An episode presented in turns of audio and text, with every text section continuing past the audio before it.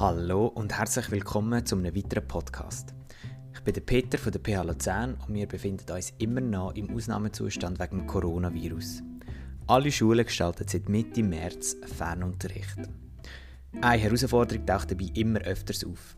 Durch die Distanz ist es schwieriger für die Lehrpersonen zu erkennen und mitzubekommen, wie gut Kinder und die Jugendlichen die lehren.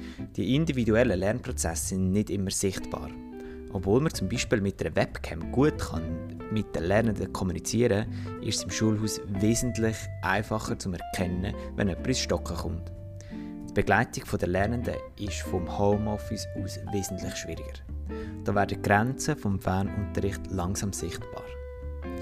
Die Frage stellt sich, ob es nicht eine Art des Fenster in die Köpfe der Lernenden gibt, um wieder näher an die individuellen Lernprozesse zu kommen.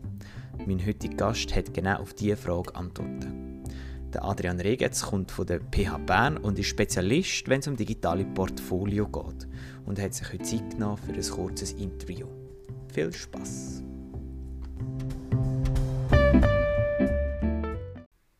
Dann begrüße ich ganz herzlich den heutigen Gast in meinem Podcast. Das ist der Adrian Regetz. Könntest du dich vorstellen, wer du bist und was du so machst? Ja, klar. Also, ich bin der Adrian Regetz. Ich bin ausgebildeter Primarschullehrer und ich habe das Privileg, dass ich äh, Aus- und Weiterbildung im Bereich Medieninformatik an der PH Bern darf geben und ich dort unter anderem noch die Möglichkeit habe, am einen oder anderen Projekt mitzuarbeiten. Cool, ich höre, oder man hört, du bist aus dem Bernbiet sehr sympathisch. Jetzt, äh, wie ist die Corona-Krise bei euch? Wie betrifft dich das? Hat sich dein Alltag fest verändert? Ja, das ist wahrscheinlich wie überall. Ich bin jetzt äh, nicht mehr irgendwo in meinem wahnsinnig schönen, tollen Büro auf dem neuen Campus oder von Hochschulgebäude PH Bern, sondern ich bin jetzt daheim, gemütlich, entweder am Küchentisch, auf dem Sofa oder auf dem Balkon. Alles klar. Aber ist die Situation für dich jetzt eher angenehmer geworden oder unangenehmer? Ich habe schon das Privileg, dass ich schon vorher viel Homeoffice machen durfte. Also war mir diese Situation durchaus bewusst. Gewesen. Jedoch muss ich sagen, ist, es, äh, ist jetzt der, der direkte Kontakt mit den Leuten schon. Und das ist etwas, was ich sehr vermisse. Schön, können wir heute wenigstens digital miteinander schwätzen. Jetzt, äh, ich weiß von dir, dass du gerne mit digitalen äh, Portfolios schaffst in deinen Seminaren. Warum eigentlich? Kannst, kannst du uns erklären, warum du das machst? Ja, ich probiere es auch einmal, das zu erklären. Aber wenn ich mir mal so überlege, bevor ich die Frage beantworte, muss ich zuerst mal klären, was überhaupt das Portfolio ist. Weil einige verstanden ein Portfolio äh, eher so ein Bewerbungsportfolio, also so ein Dossier, das man kann einreichen kann, wenn man sich irgendwo bewirbt. Oder, oder andere verstehen einem Portfolio irgendwie so ein Vorzeigeportfolio, also quasi äh, eine Kunstmappe oder eine Zeichnungsmappe, die eine Künstlerin mitnimmt. Wenn man es jetzt aber so ein bisschen lehrspezifischer anschaut, ähm, kann man einem Portfolio auch ein Beurteilungsportfolio verstehen. Also etwas wie schriftliche Arbeit, die man jetzt während dem Studium abgibt, wie Leistungsnachweise, Bachelorarbeit.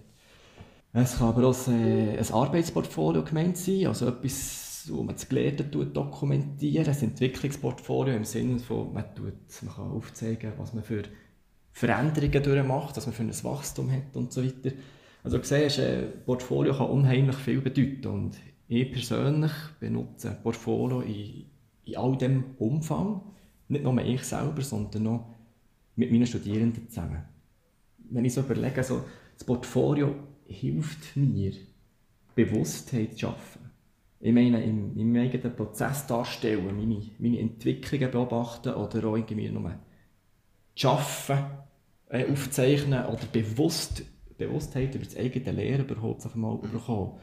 Und ich bin der Meinung, dass Bewusstheit ganz viel mit Reflexivität zusammenhängt. Mhm. Und Reflexivität ist eine, ist eine Schlüsselkompetenz von, von Professionalität von einer Lehrperson, meiner Ansicht nach.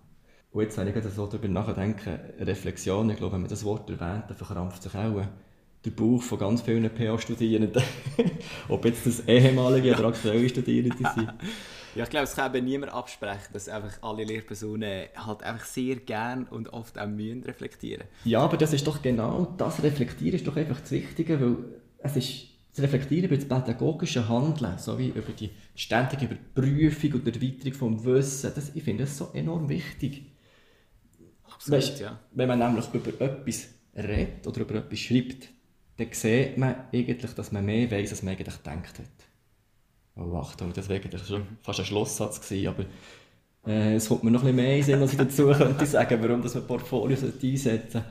Ich, habe, ich merke nämlich auch, Portfolioarbeit ist nämlich eine riesige Chance für, für Selbstbestimmung oder Selbstregulierung. Mhm. Weißt, das, ist, das, das bedarf noch ein bisschen Begleitung und es gibt noch ganz, äh, ganz viele Leute, die noch nicht begriffen haben, dass man eigentlich für sich selber und nicht für andere lernt.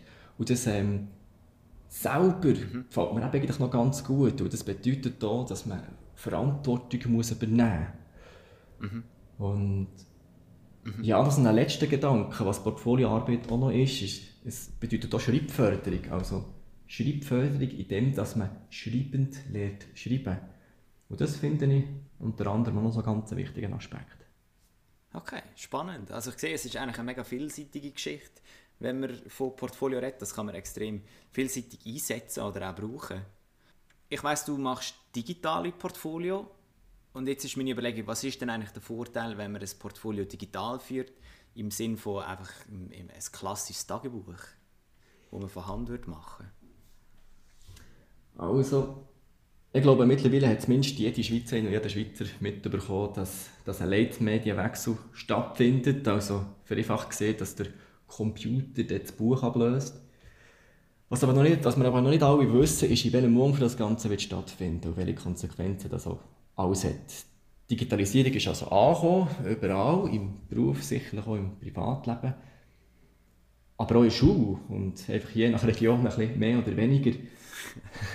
das wird uns sicherlich jetzt gerade in dieser Zeit ganz besonders bewusst.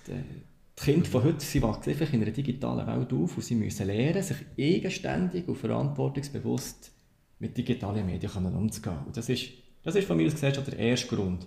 Ein anderer Grund, dass digitale Kompetenzen in einem Portfolio, die können direkt ausprobiert werden und sie kann, da muss nicht irgendwie einen künstlichen äh, Simulationsraum erschaffen. Wenn jetzt hier beispielsweise eine Lehrperson eine Webseite stellt, wo, wo Schülerinnen und Schüler sich selber darstellen können, über ihr Erlebte können schreiben, das Gelehrte irgendwie können dokumentieren oder ihre digitalen Artefakte hochladen, was auch immer, dann tut man automatisch auch gerade irgendwo Themen wie Privatsphäre oder Datenschutz gerade live mit den Schülern anschauen. Es kann einfach angeschaut werden, wenn jetzt ein Kind ein Foto äh, hochladen will. Ist jetzt das besser, wenn man das im öffentlichen Bereich oder nur im passwortgeschützten Bereich hochladen Okay. Gäbig ist dort sicherlich auch äh, die Elternarbeit, oder? wenn du einen Blog machst oder eine Portfolio-Website, wo sich die Schüler tun, tun, ihr Gelernte dokumentieren oder aufzeigen oder was auch immer, dann haben die Eltern auch einen Einblick und sie haben einen Einblick, was ihr Kind macht und sehen den Schulalltag. Das finde ich völlig wichtig. Und was, wenn man schon auf einer Webseite ist, und man kennt das von Social Media überall, aber auf einer Webseite oder auf einem Blog hat man beispielsweise eine Kommentarfunktion und die Kinder lernen auch so zu kommunizieren und zu kooperieren mit den anderen Kindern. Das ist für mich eine unheimlich wichtige äh, Medienkompetenz. Und, und, und die Feedback-Kultur, das ist etwas, was man, was man unbedingt muss lernen muss. Ich denke, das ist eigentlich gerade jetzt in der jetzigen Zeit ein mega spannender Punkt, wenn ich mir überlege, wenn ich eine Lehrperson wäre und ich mache jetzt Fernunterricht und im Vergleich zu, wenn ich im Schulzimmer bin. Im Schulzimmer kann ich ja allein durch, das Klassenzimmer laufen, über den Kind über die Schulter schauen, was läuft, was mache ich jetzt, was studiere ich jetzt gerade. Und das ist extrem schwierig, wenn, wenn halt alle Lernenden daheim sind.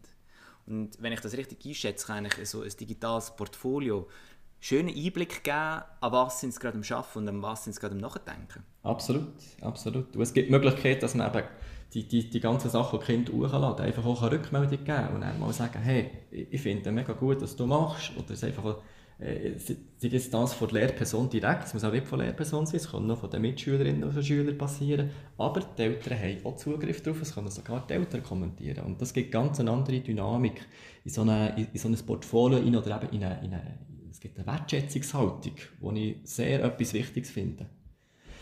Du hast aber vorhin noch etwas erwähnt, das ist vielleicht so ein bisschen zum, zum Abgleichen. Du hast vorhin gesagt, ein Tagebuch. Und mhm. Ein Tagebuch oder ein Arbeitsjournal, oder wie man dem will, will sagen ist aber nicht per se mit einem Portfolio gleichzustellen. Ein Portfolio kann unter anderem ein Tagebuch enthalten, aber es ist im Ganzen einfach ein bisschen komplexer.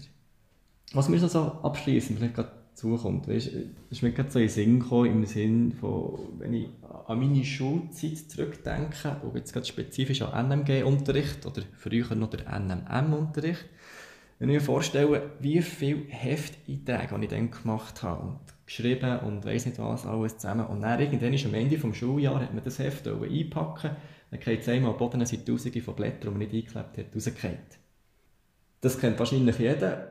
Und wie versucht man, man, man die Blätter versuchen, irgendwo wieder einzukleben und es geht einfach nicht, weil alles bluttervoll ist.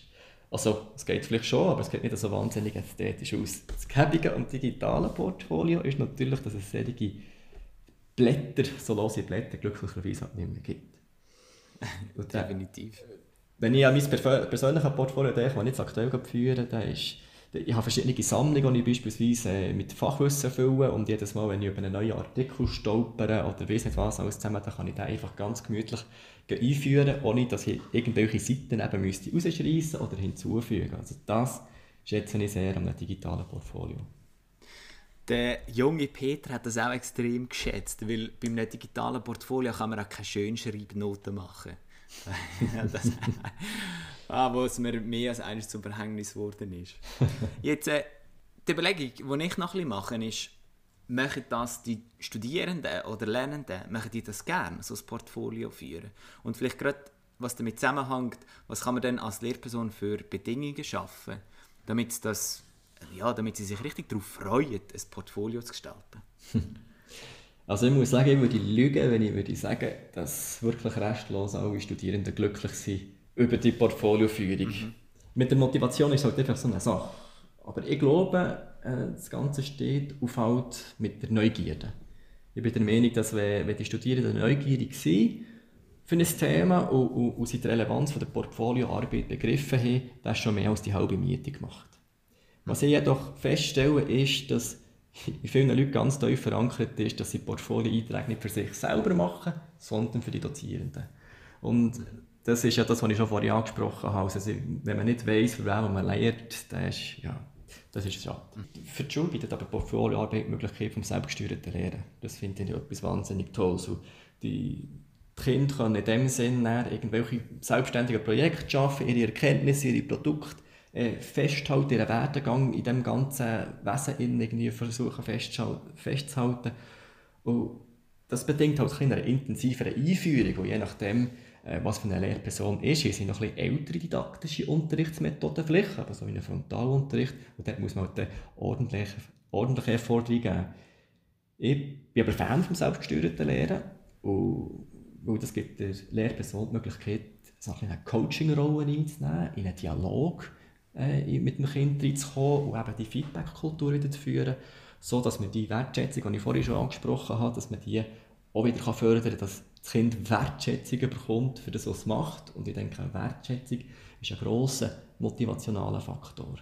Motivation, du, du kennst ja das Wort selber auch als Lehrperson, intrinsische Motivation, wie, wie, wie geht man die abholen? Klar muss man äh, Themen wählen, wo, wo die Kinder intrinsisch motiviert sind, also irgendetwas mit einem Lebensweltbezug, wie man so schön sieht. Aber Portfolioarbeit per se, ich habe mittlerweile mit, noch nie ein Problem gehabt mit Kindern irgendwie, dass sie hat, äh, nicht gerne ein Portfolio geschaffen und mit digitalen Geräten irgendwie geschafft wirklich. Okay, also wenn ich das richtig erkenne, dann ist es auch ganz wichtig, dass man als Lehrperson sozusagen das richtige Unterrichtsszenario oder das Unterrichtssetting zur Verfügung stellt, dass man überhaupt ein sinnvolles Portfolio kann gestalten und dementsprechend das auch gerne macht. Ja, absolut, ja. Was, was natürlich auch eine spannende Frage ist, du machst das vor allem mit deinen Studierenden, so wie, wie du erzählst, hast du auch Erfahrungen, dass man das durchaus auch ähm, mit Kindern oder Jugendlichen kann machen kann. Welchem Zyklus macht es denn Sinn, anzufangen damit, digitale Portfolios zu gestalten? Könnte das im Prinzip sogar schon Kindergärtner machen? Also die Frage ist eigentlich, äh, gibt es eine Altersbeschränkung für Portfolioarbeit? Äh, ich, ich, ich, glaube es nicht im Fall, ich glaube es absolut nicht. Der, der Lehrplan 21 bietet ja für den Zyklus 1 äh, einen entwicklungsorientierten Zugang. Ähm, dort ist Lernen und Reflektieren, auch drin. Sprache und Kommunikation sind dort auch Themen und das sind ja Sachen, die man mit einer Portfolioarbeit könnte angehen Was sicherlich im Kindschen noch ein anders ist, ist, die Schreiben ist eher halt ein bisschen im, im Hintergrund. Das wird dann erst später gelernt, die Schule selber. Ähm, aber man muss auch nicht können schreiben, für das man das Portfolio kann machen kann, sondern man kann dokumentieren, beispielsweise auch über Foto, Video oder Audio. Das ist absolut kein Problem. Hast du noch einen Tipp, den du den Lehrpersonen nicht vorenthalten Ja, ich sage jetzt mal, die Lehrpersonen, die, egal welcher Stufe, die merken jetzt einfach, dass man um das Digitale per se einfach nicht mehr drum herum kommt. Und ich kann mir durchaus vorstellen, dass jetzt äh, die aktuelle Situation für die einen oder anderen kann überfordernd wirken kann. Es gibt ja eine unheimliche Füllung von, von Tools, Werkzeugen, die man kann brauchen und damit kann umgehen kann. Und ich würde sagen, meine Empfehlung ist, sich einfach auf, auf ein Werkzeug zu konzentrieren und versuchen, das auch ein bisschen zu vertiefen und nicht das Gefühl haben, man muss jetzt gerade alles rundherum äh, kennen und können. Was aber auch, was mir so auffällt, ist, dass aktuell bekommt einfach Kommunikation per se einen höheren Stellenwert.